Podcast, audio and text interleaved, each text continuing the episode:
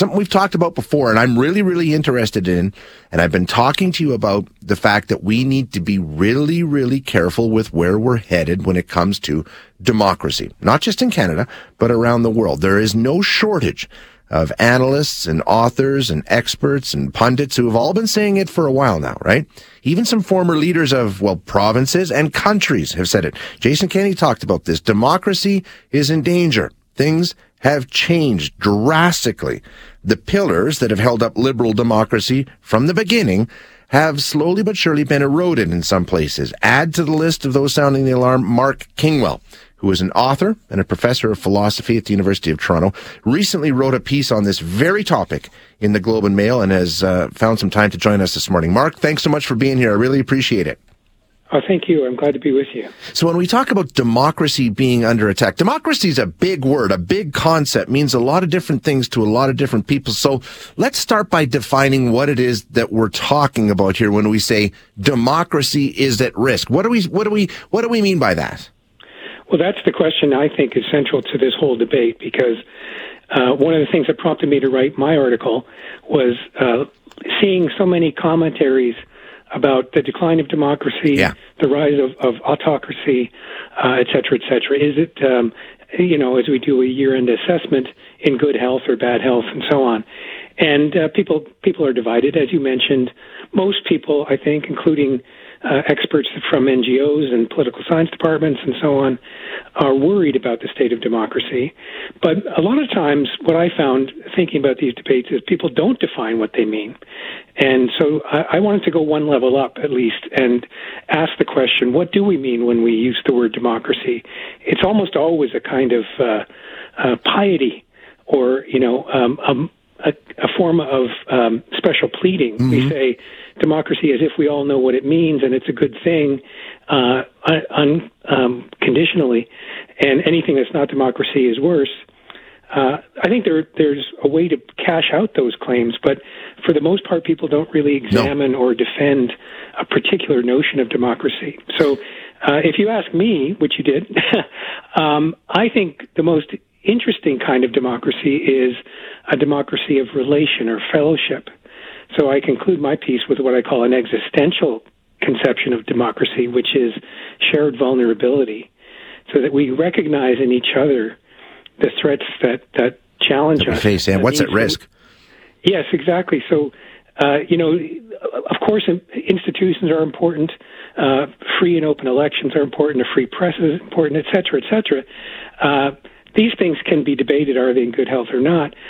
Underlying all of those, foundationally, I think, is this idea that we recognize when we look at our fellow citizens, our fellow human beings, and even other kinds of, of entities, uh, some animals, maybe some non human entities that are coming down the road from AI and other sources, and we say, I recognize that entity as morally significant and hence politically significant. And that's a very old thought, uh, but it's one that, that constantly needs renewing. Uh, so I think the debates about electoral systems, uh, institutions, very, very important, essential, in fact. But we have to recall again and again that what it, what got us to this this stage of assessing the, the health or ill health of democracy is that shared concern with uh, vulnerability. So, are you on board with those who say that democracy, as we know it, or the institutions of democracy, and like you say, maybe it's not an institution, maybe it's a, it's a community involvement. I mean, do you, do you agree that some of these things that we rely on are in peril when it comes to our democracies?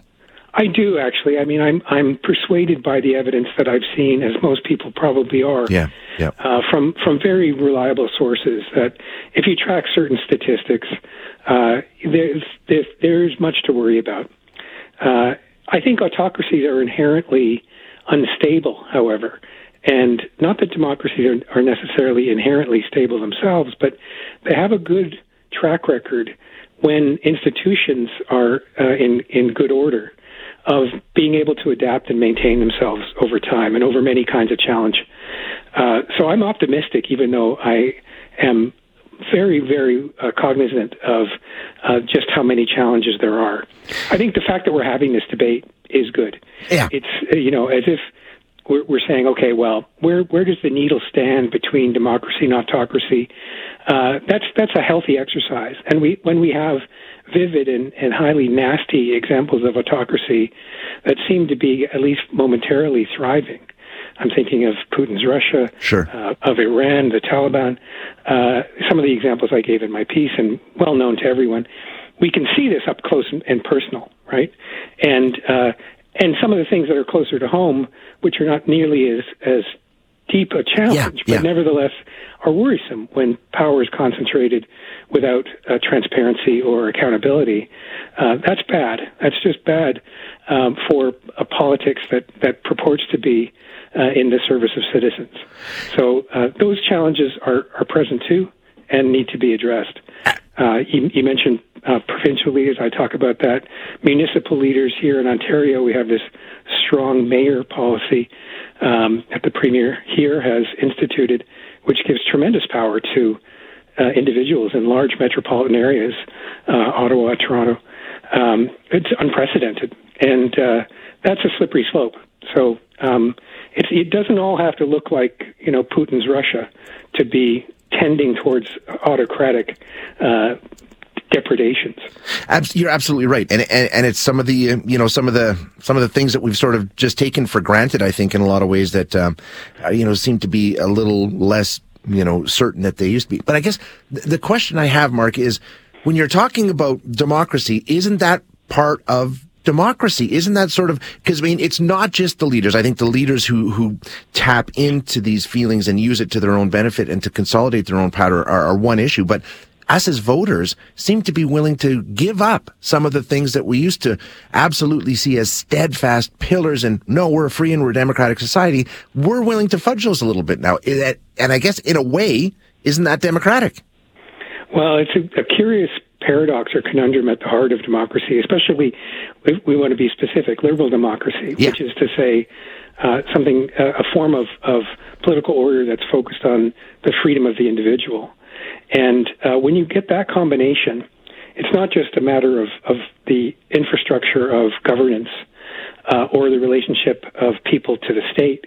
It's uh, putting primary, uh, you know, front burner the idea of individual liberty, and that's that's a particular kind of democratic conception, uh, and it, it gives rise to things that are are sometimes a little odd. I mean, take the Freedom Convoy for example, which I reference, and uh, we're looking back on that now.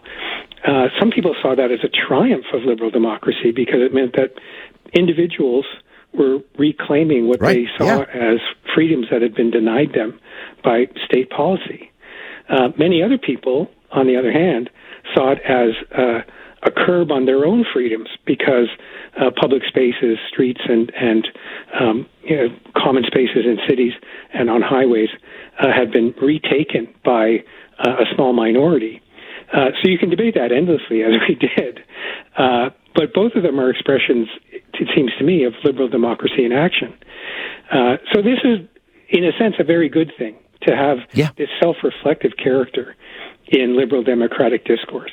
It can be puzzling, and it certainly leads to lots of debate. But the debate itself is good. That, that's bottom line, and I think you were maybe suggesting some something like that. That uh, this is what we get when we have a, a, liberal democratic order. We get endless debate, and that's a good thing. Uh, we don't want to shut down debate or come to conclusions that uh, are fixed. We want fluidity. Uh, we want some other things too. We want transparency, accountability, as I mentioned, but fluidity in, in uh, political discourse is essential to any kind of thriving democracy, including liberal democracy, especially. How concerned are you? I guess is is the final question because I know some people are very concerned and think we're really headed on down a dangerous road on a slippery slope here. How concerned are you?